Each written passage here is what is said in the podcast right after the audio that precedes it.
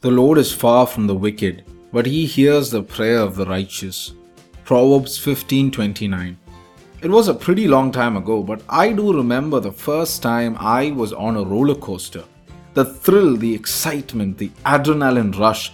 If you haven't been on one already, please do try it out as soon as the nearest amusement park opens up, which could take some time considering the current circumstances. If I have to ride any roller coaster, I have to be mandatorily secured to my seat, either by a belt, a strap, or some kind of restraint, so that I obviously don't fly out in the middle of the ride.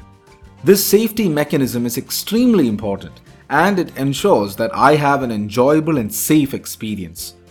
For some of us, every day is a roller coaster ride. But are we strapped in? Are we secured to our seats? When I build a personal relationship with the Lord through personal prayer, I secure myself to the Lord so that when the ups and downs come along, I am not thrown off my seat.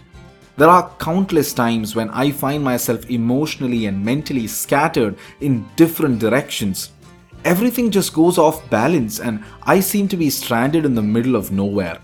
When I find myself in such situations, Instead of getting on board another roller coaster of worry and anxiety, I simply turn back to the Lord and tell Him that I am lost, that I am clueless. I surrender myself into His hands, and pretty soon I realize I'm not that clueless anymore.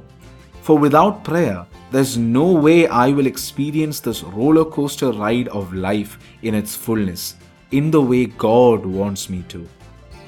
In Jesus' name, I pray that each one of us may hang on to God even as our lives may be a roller coaster ride, having its many twists and turns and ups and downs. Jesus, Mary, Joseph, keep us safe this day and bless us. You're listening to the Catholic Baby Podcast. God bless you.